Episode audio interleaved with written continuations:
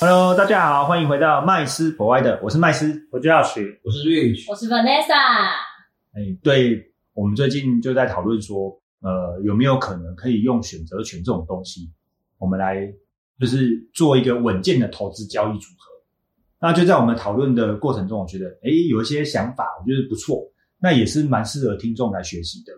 那所以后来呢，我就跟 Rich 来讨论说，我们是不是来分享一下嗯哪些交易策略是很实用的，好像又不用太复杂，然后又可以让这些听众呢，可以借着这几个交易策略呢，稳稳定的赚取这个所谓的投资报酬。嗯可以试试看。是的，哎，Rich，那我们来分享一下有哪些比较呃简易的方式，就可以让呃我们的听众呢，透过投投资选择选择嗯来赚取这个稳定的报酬。哼，嗯，通常来讲的话，我把它分成三，我提供三个部分啊，三个部分比较简易的这样子。一个是属于呃选择权做买家卖方的啊，做那个 buy 方的这样子，就是所谓的闲家了哈。那第二种是属于是呃选择权的做卖方的，就是当庄的了哈，当庄的，就是要押保证金那种这样子，或要押标定那种的。那第三种是属于比较混合型的，包含可以搭配到各种各样的交易，只要那商品有出到选择权，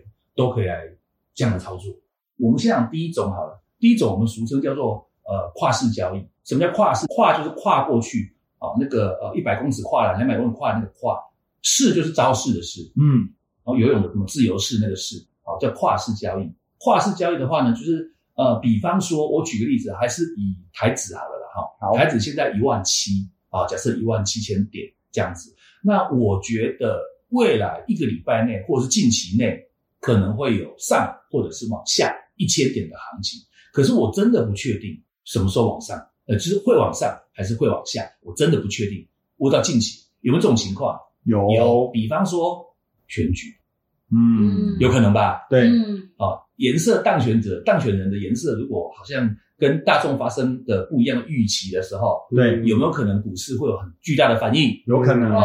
哦，啊、或者是超过预期，有没有可能也是一样往上狂涨？有啊也有可能，对不对？嗯一个礼拜嘛，因为选举日是固定的，对到期日也是知道的嘛，对那是不是就可以操作一下？对，嗯可以哦。那我可不可以举个例子哈、哦？一千点可能有点太离谱，我们讲五百点就好了。嗯啊，那假设哦，呃，选举的日子啊，通常都是台湾是礼拜六嘛，对不对？嗯那到期日来讲的话，通常都是礼拜三嗯啊。嗯，我们以周选来看，都是礼拜三啊，这样子，每个礼拜到期一次，就是礼拜三，就是每个礼拜猜下个礼拜的行情啊，就这个意思啦。对，哦，好，那比方说这个礼拜六总统大选，我可不可以在他之前前几天，就是这个礼拜三的时候，新的合约一开的时候，就是到期日之跨过选举日到下个礼拜三的这个合约，我可不可以在一万七千五百块钱的这个履约价，我可以买扣嗯买进多头，就是赌它会涨，对很便宜了哈，对因为还差五百点，没错一个礼拜五百点，事实上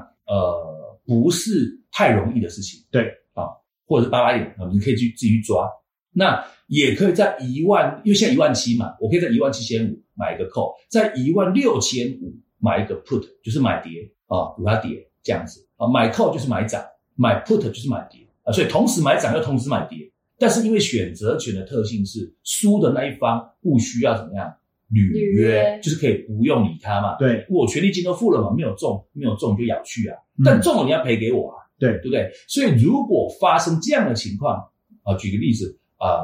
这个选举一完，哇，就是超乎预期的呃这个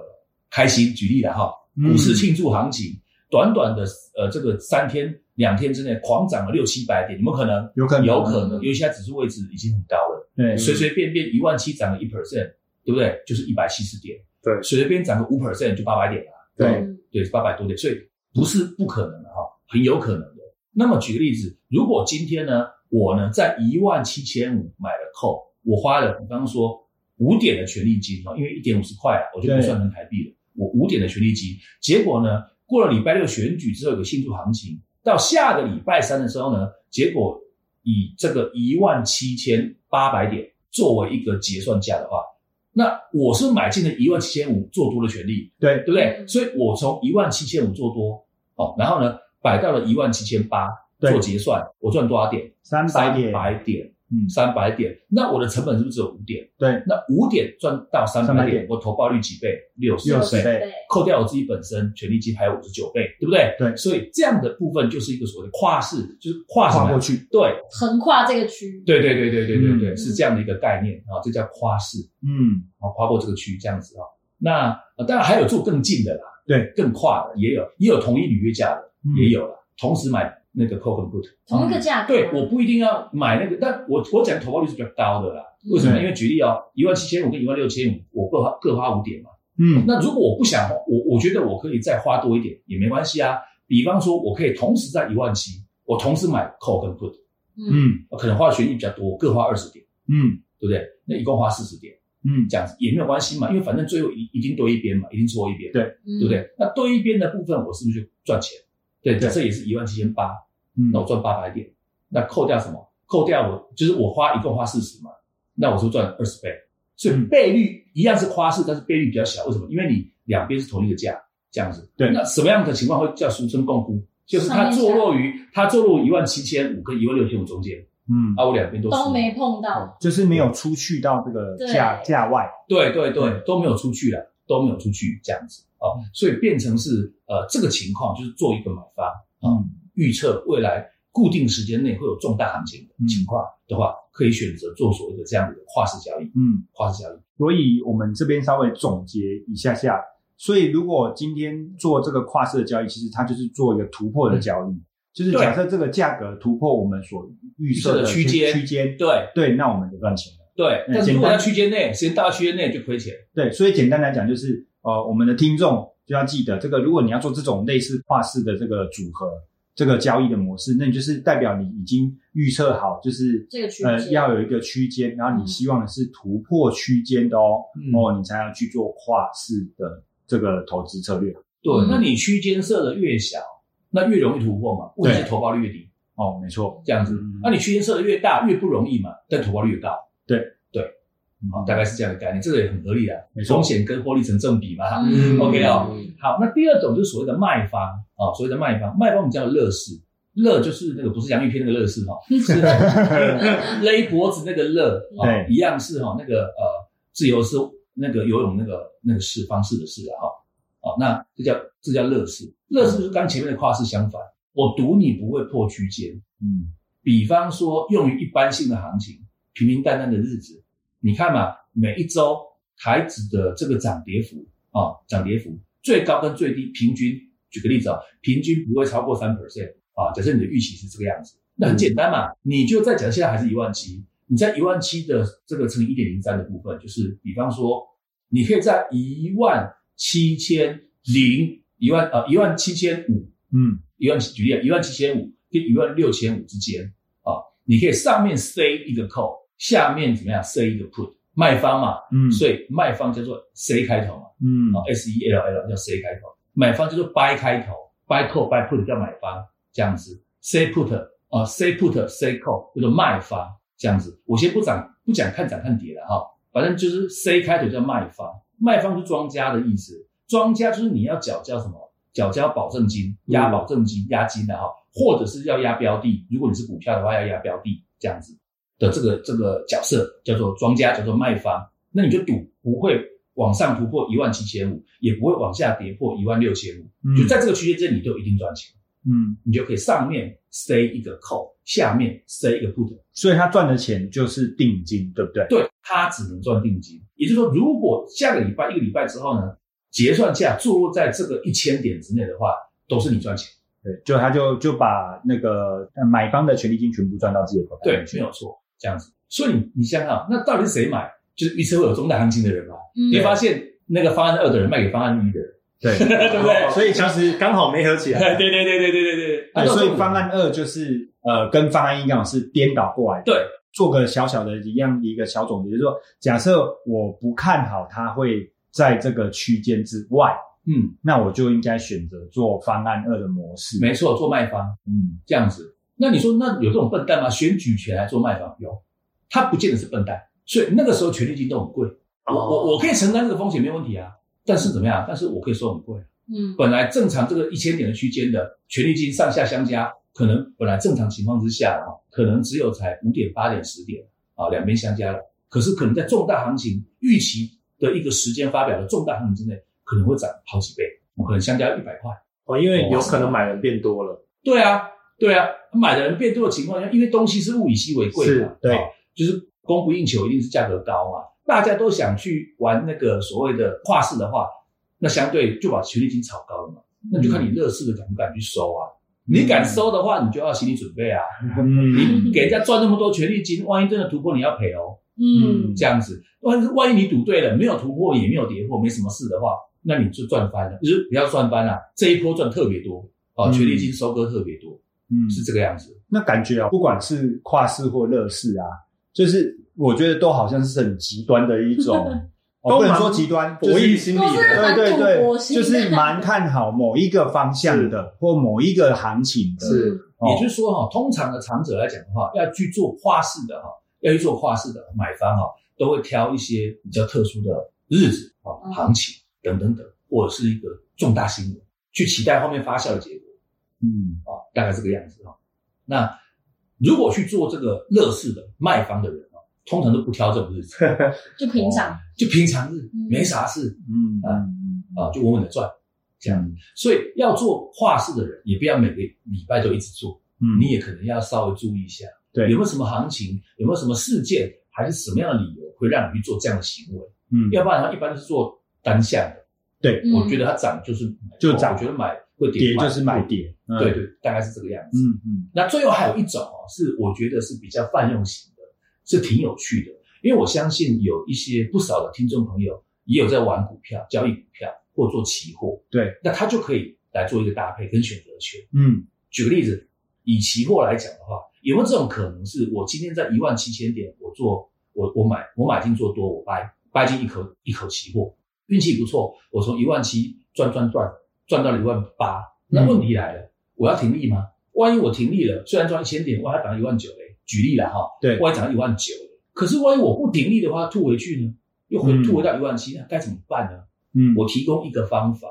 可以去锁获利的方法。嗯你不用急着结束你的期货多头部位。比方说你是买了一万七嘛，现在是一万八，对不对？你赚了一千点嘛，你不用先平仓。那不平仓，我要怎么样去去了解我的获利？因为我们一般人的认知是，所谓的获利了结就是平掉嘛，股票就是卖掉嘛，期货就是平仓嘛。嗯那还有什么方法可以了解获利？可以，你可以在一万八的时候买进一个 put，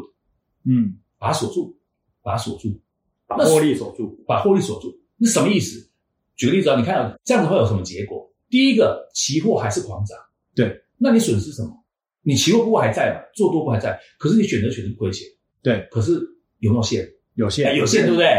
对那你就是定金而已你只付对你只付定金嘛，对你就不履约嘛。嗯虽然你会侵蚀到一些些本你原本期货的获利，没错但是比例很低，保险费嘛，嗯因为锁获利总是要，对不对？而且你可以怎么样？你可以不止再锁一千一千八嘛，你可以每隔三百点、每隔五百点再 锁一个，再锁一个，再锁一个，然后前面那个就可以把它平掉。为什么前面那个可能虽然还没到期，它有一点点的价值啊，但那个对用不上，因为你有新的保险，嗯网上的保险就是一段我们有点类似什么追踪止盈，对不对？嗯对但追踪止盈不是用价格去设，不是应用于该你买的商品的本身价格去设，而是用另外一个商品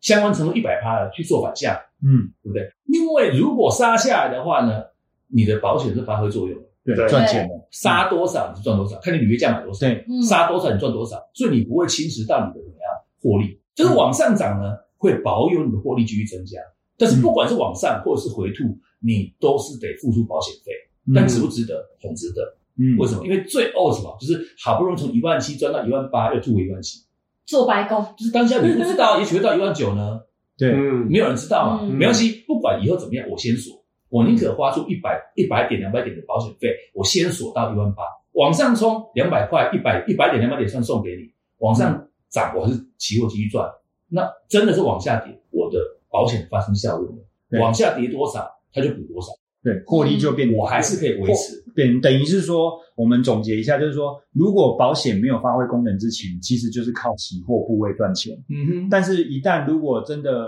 呃发发生生了事情，嗯就是它回来回吐到一万七的时候，其实保险就发挥功效了，它就把这回吐回来的利润全部又赚回来了。是对，所以它等于没有没有少 赚。对对所以我觉得只单做期货，尤其做比较长的单子的，不是当冲那种哈，比较长单的，不会应应用相对的选择权去所获利的话，真的像划船少一只桨。嗯真的可能会不会前进可能会了哈，对但是恐怕哎没有办法，其实进进退退了哈，嗯就是常常进进退退这样子，嗯对，就是没有没有太大的效率。嗯对那这个是很多投资朋友是很多年做交易的，不是很了解的情况，因为他认为期货就是做期货嘛，对股票就做股票嘛，嗯我干嘛去了解选择权？嗯殊不知这样去搭配的话，可能会有效大大的提升你的获利，还有你的那个震荡，嗯缩小你的震荡。嗯哦，我们讲的绩效震荡那老师，我问个问题：股票也可以做选择权吗？可以啊。我我，但我先讲一下，我们我们讲的是呃，期货叫期货嘛，对期货选择权叫做期权，对，哦嗯，那股票叫股票嘛，所以股票选择权照理来推的话，应该叫做股股权。权可是股权是很泛用的名称啊，是对啊，并不足以说专指股票选择权。对，所以其实还有特定名称，所以股票选择权叫做股选。股所以选股票选择权叫股选，期货选择权叫期期权权，对，嗯要分类一下。所以你讲的是股选嘛，对不对？对对，因为我看到一个新闻，二零二一年十二月七号，马斯克大卖了他的股票部位，嗯哼，但为什么他大卖了现货的部位，他却持有更多的股票？嗯它里面就讲到一个，他说因为他有，股票股票选选择择权权，哼，哦，然后他的股票选择权是在二零二二年的八月会到期。对，对，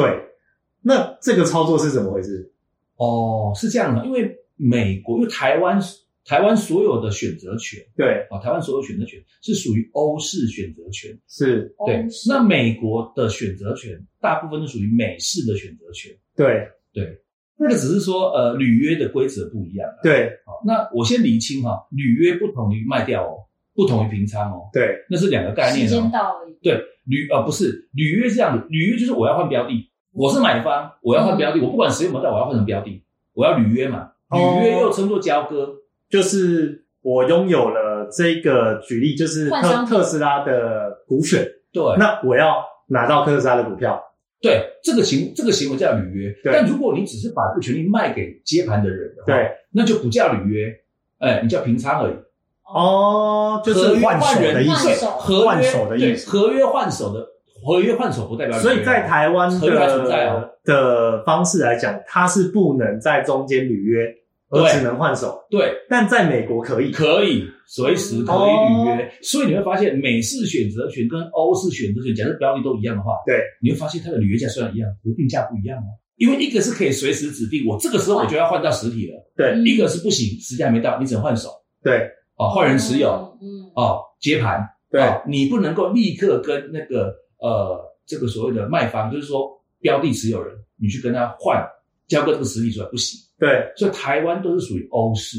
就是说你只能够换时手间到换人持有，卖掉平仓，你不能够直接去履约去做交割，对就叫欧式。但是美国都属于美式的。那我们回到那个马斯克的例子哦，他卖股票，但对是他又行使了什么？当年的股票选择权的权利嘛，是因为他是美式的嘛，是，对。那所谓行使的意思说，他一定要有一个当时他买定约进的所谓的履约价嘛，对，嗯那相信非常便宜嘛，哎对嗯。对不对？因为现在可能特斯拉一股就是一千美元，对不对？是对它可能是可能呃多少钱我是不知道，呃四块八块五块吧，大概之类的，六块呃多，六块多 OK，对，所以他那个时候就买进了一批的美式选择权的特斯拉的个股选择权的那个股选，这样子，哦，他可以随时随地履约啊，要求履约啊，嗯那当年卖他这些哈、卖方当当中的卖他这些特斯拉股选的那些对卖家、哦，对那不知道不是说泛指市场哪一位啦，是嗯他就必须得要怎么样，要质押质押特斯拉股票有相当的股数，一定要有持有特斯拉股票，我才能当卖方吗？通常是这样，通常这样，但是也有一部分的例子是持有现金也可以，但持有现金就比较复杂，为什么？因为它会根据你的标的物的股价，对如果往上的话，对，它会去计算你的嗯逐日计算你的保证金。哦，如果这样的话，那如果他不是持有特斯拉实质股票，而是只有现金，那他现在不就 对赔到吐血了？是，所以所以通那当卖常方要多买一些，平常没事就先买，先买，先买。对，就说如果你是职业要当那个股股选的这个卖方的话，对，最好你还是实质持有股票。嗯，那如果是持有股票，有办法用选择权来去避险吗？自己当买方，自己也当买方。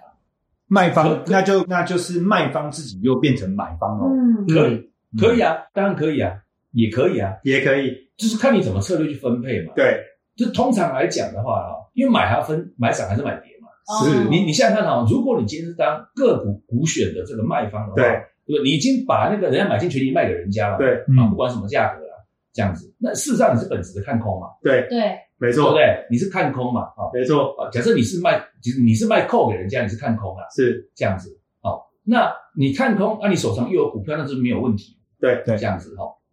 然后呢，呃，可是问题来了哈、哦那